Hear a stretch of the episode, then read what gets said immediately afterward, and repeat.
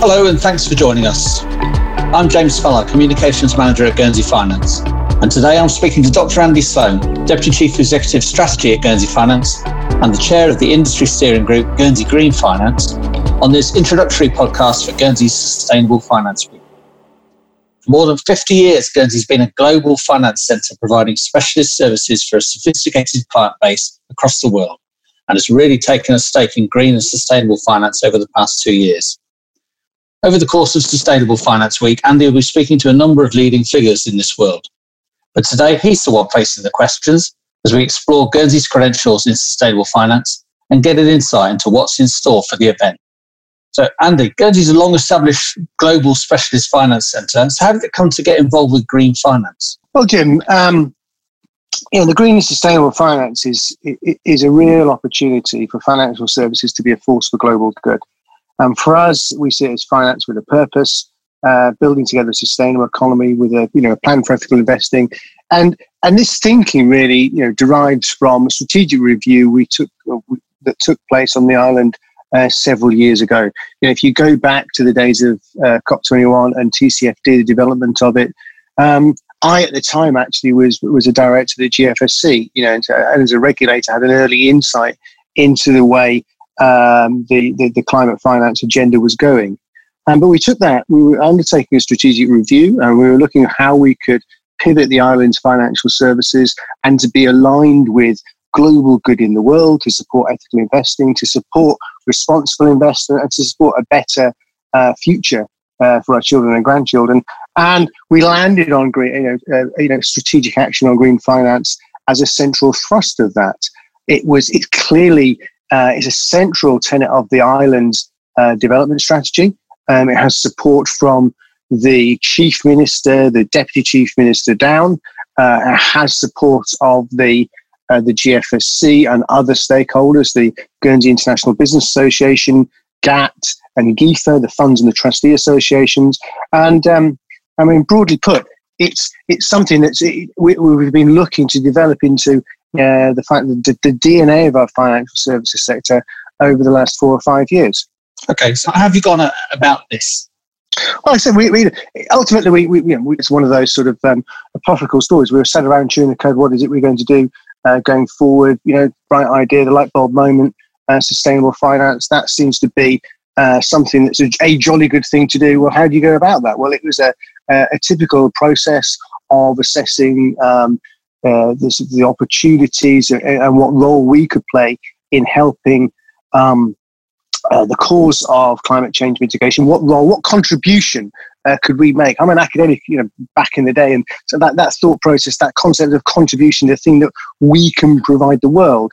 And uh, you know, very simple souls in Guernsey. You know, we, we could we felt very much that our ability with the um, uh, with all of the policy levers uh, within our gift, you know, as people probably appreciate, uh, we have autonomy in our in our tax and our regulatory affairs, uh, legal affairs, and such. So we can, you know, ability to create financial services product that could support climate change, the goals of climate change mitigation. So for us, our first foray was the development of uh, uh, of green and sustainable uh, financial services product, and then you know, to, to, to, support basically what was an, an, ambition we decided to be at the forefront of the development of green finance, and so we set out a goal to to be at that you know at the leading edge of the development of green finance, and we uh, subsequently developed a five strand strategy led by product development uh, and creating product that would um, you know fulfill a need. I mean, I go back to the days when we were, you know, talking about this,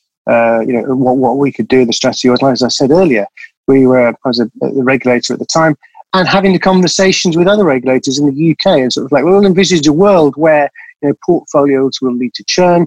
You will ultimately end up with a, uh, a portfolio of assets in, in, in one's um, uh, you know, holding assets that will have a requirement for a green uh, a green rating. And this is we're talking four or five years ago, you know, and actually, you know, it's sort of pretty much uh, how it's reflected today. And we thought, well, what could we do as, as a jurisdiction?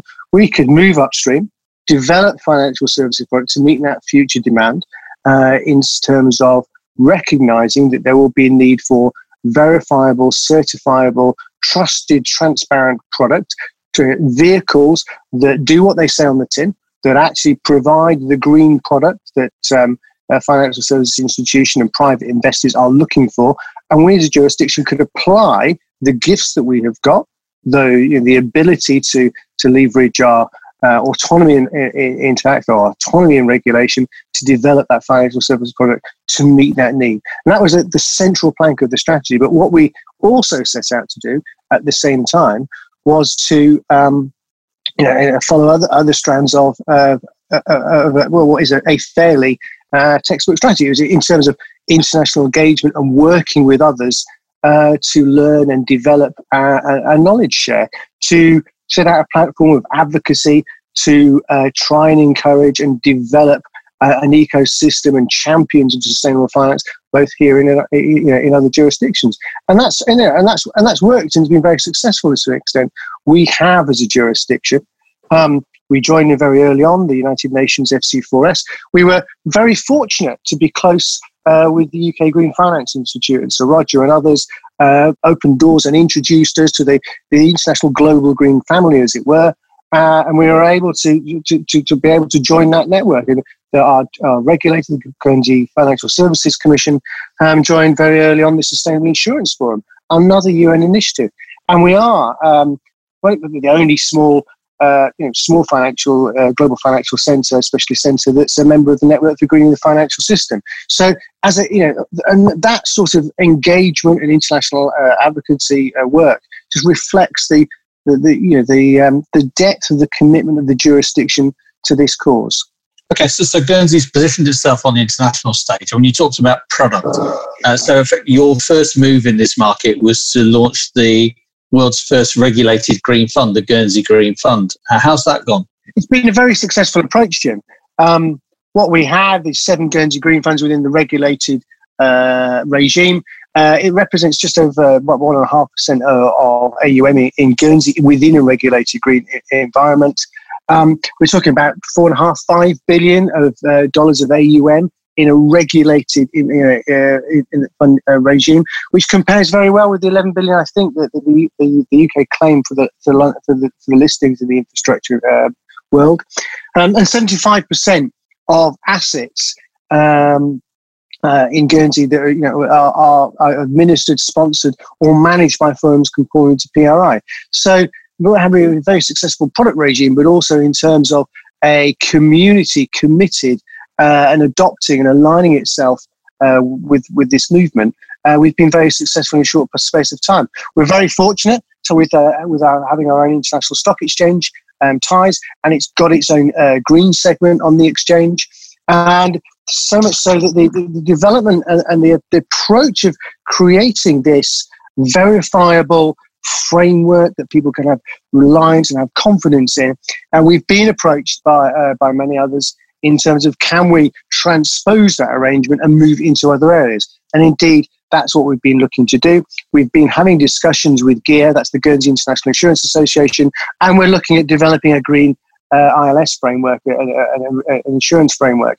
And also in terms of structured notes and private debt, we've, we have actually been in conversation with various banks are looking at generating a green kite mark there, but very much so and to, central to the Sustainable Finance Week, we're looking at developing what's going to be key to us a, a private capital framework. If we look at where we were last year, um, we started off in the regulated and the f- funds regime. That's very interesting. We've got a very, uh, we've got a sterling and a stellar reputation for developing robust, reliable uh, financial services product there. But what we're looking to do is transpose that across into the private capital, the private markets, um, into the unregulated space where you know the EU taxonomy from uh, you know from, from, from you know the ESMA regulatory technical standards are of interest but not of direct relevance to what is when I, you know when I talk about private capital I mean the private private capital so when Mark Carney talks about private capital he's talking about money that isn't public money when we're talking about private capital we're genuinely meaning money from uh, you know from, from family offices from uh, large individuals from uh, you know, uh, very, much the, the, the, the pure private sphere. Hmm. So Guernsey Finance published a report last year on how sustainability was being viewed by the family office sector globally. Were you surprised at the results that came out of that? Yes and yes and no. And quite frankly, I mean, one of the interesting takeaways from that was that um, 51% of uh, family offices were, were looking to you know, invest more in this asset class. And quite frankly, last year was what the year of year of Greta, the year of David Attenborough. Um, uh, you know, all sorts of things happened last year in Extinction Rebellion. Um, I used to wax lyrically, as you know, Jim, on the stage talking about um, uh, talking about the, the, dinosaurs being, you know, been on this planet for a couple of hundred million years, an extinction event when we've been here only 27 years, uh, 20,000 years of human race. But all of that, all that told, we're effectively saying only 51% of people are interested in increasing their uh, exposures to the asset class. We're like, well, hold on, what's what's going on here? You know, we were used to hearing reports about it. It is just a nudge away from unlocking this huge amount of private capital, the generation, intergeneral cas- cascade of the ownership of private wealth from the patriarchs and the matriarchs down to the you know the gen- cascading down the generations, and and just waiting for that tipping point for it to be completely unlocked and unleashed. Because 51% was a, is a very good figure, but it does mean that 49% of those owners of private wealth weren't.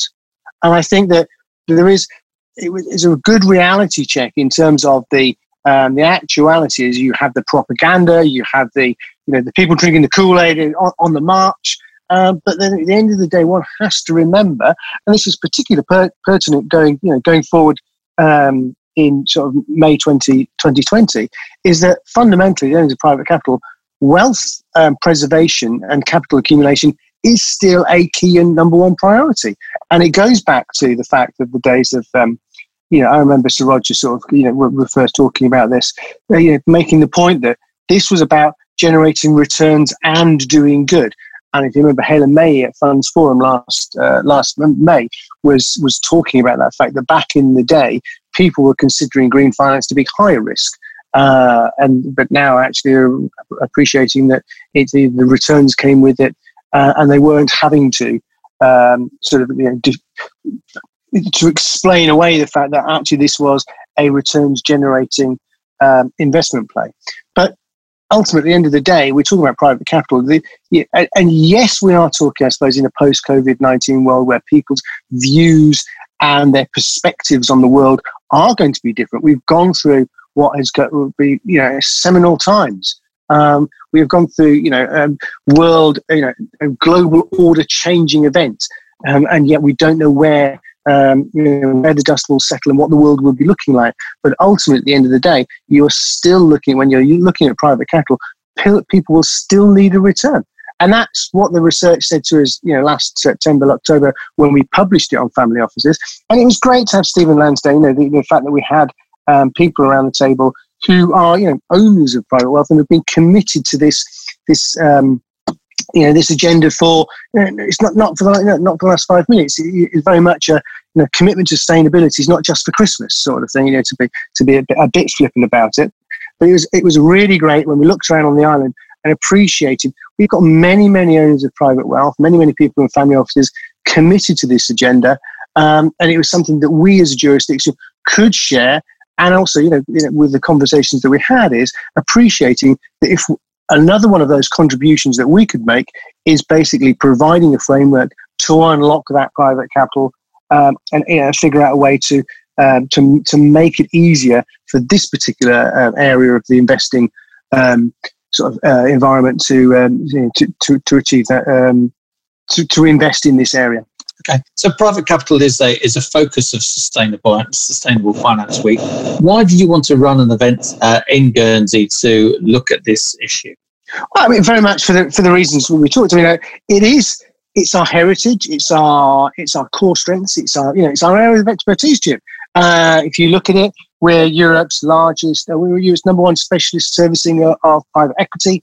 We have a very significant private wealth um, uh, servicing offer on the island. You are talking hundreds of billions of assets are administered through Guernsey. Our economic role as a jurisdiction has always been to funnel capital into the UK, and that's done broadly by providing an environment for private equity, private capital, and, uh, and private wealth to be um, harnessed um, and and leveraged in, in, an efficient manner. And, and that you know that uh, that economic role, that rationale, that ability to you know to do that job, that ability to route capital to to real investment. Um, is as relevant in the green and sustainable space as it is in traditional, you know, in traditional areas. So, well, why do we want to do this? It's because I believe that we have that expertise across the piece. It's one of those Venn diagram type approaches. You know, we're big in private wealth, and we're big in private equity and private capital uh, and we're big in sustainable finance. And we bring those together. We've got international expertise. Uh, we've got people on the island. We've got representatives of banks and, and managers from you know the, the, four corners of the globe, as it were. From but you know from from North America, we've got good roots into into the US. We've got a, a long, far away net across into the Middle East and Asia, where we, We've been doing business uh, for a long time. Uh, and similarly, we've got uh, a lot of European uh, you know, continental particularly Swiss institutions represented on So we bring together a lot of different audiences, a lot of different stakeholders, and a lot of different expertise, eh, particularly in that private wealth space.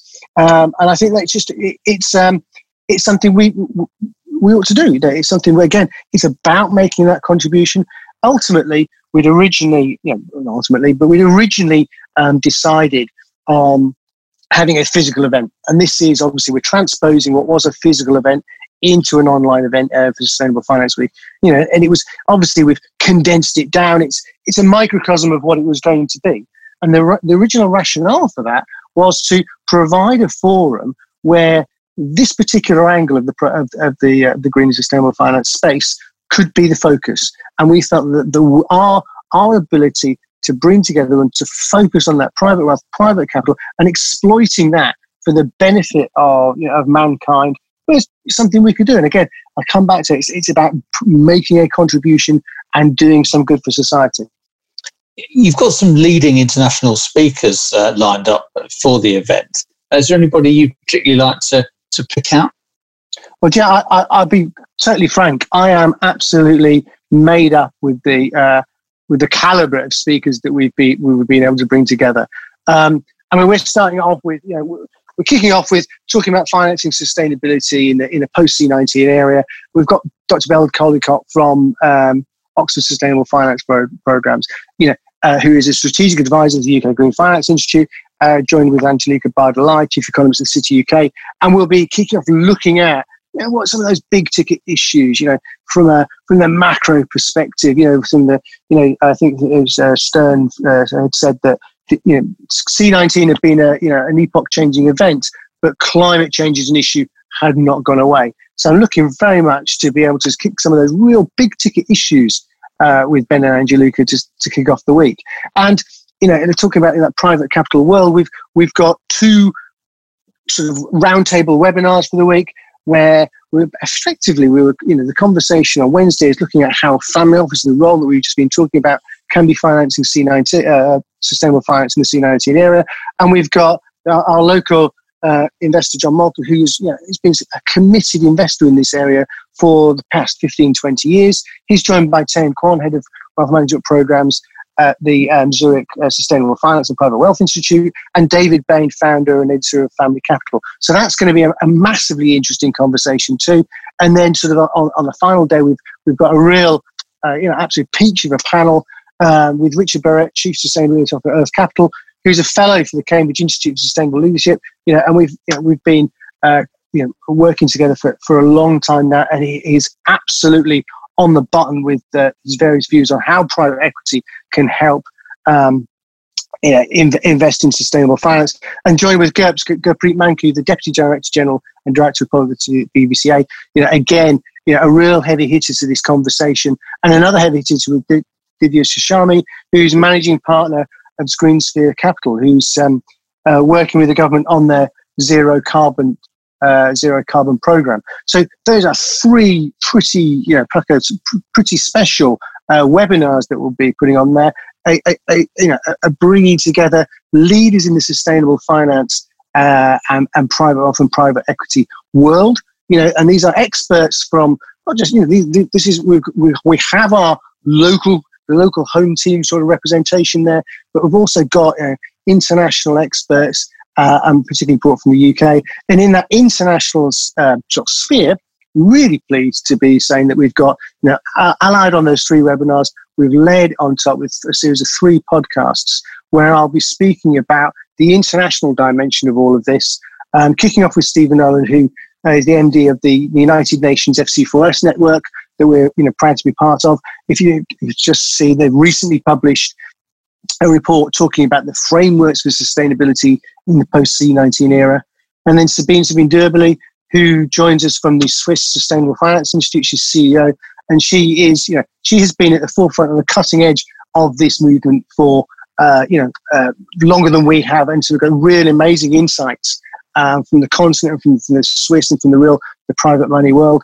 And then Ben Macquarie, who's the strategic advisor to the Hong Kong Green Finance Institute chair. He's a founder of the Hong Kong Green Finance Association, I should say, uh, and, and strategic advisor Ashley Alder um, and bringing us the view from you know uh, from from Asia. He's based out there in, in Hong Kong, and again, so so we've got a real um, top tier of uh, participants, both in the webinars. We're talking about family office. Uh, money, uh, you know, private equity, and private capital, and the and the macro impacts of, of C19 on sustainable finance and private wealth financing thereof, and then the international aspect from you know from the global uh, perspective, the you know the, the European perspective, the continental European perspective, and then the view from Asia. So who do you hope will be tuning in to uh, to the webinars? Well, I, would hope we'd, you know, it would be of interest to, you know, p- practitioners uh, and participants, but also, you know, those people of, you know, slight, you know, slight and general interest of um, professional uh, professional services persons who are interested in making the world a better place. You know, who are interested in, um, you know, how uh, we can adopt to a changed environment.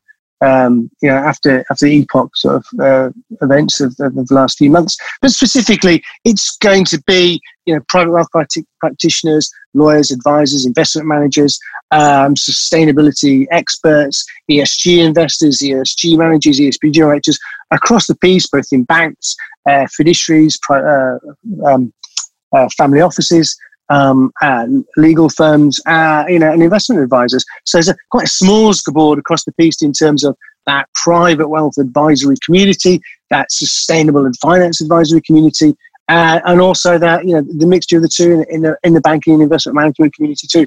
Plus, you know, general experts in the in the green and sustainable finance space, and hopefully of interest to some policymakers too. Okay, Andy, thank you very much. Uh, thanks for those insights about uh, Sustainable Finance Week. And I'd just like to thank you, the listeners, for joining us today.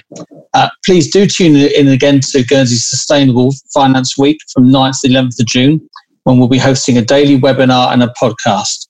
Uh, I think, as Andy said there, it's for everybody who's interested in making the world a better place. So, who wouldn't want to tune in? For more information on Sustainable Finance Week, head to weareguernsey.com or guernseygreenfinance.org or follow us on Twitter or LinkedIn at We Are Guernsey. But for now, goodbye from Guernsey.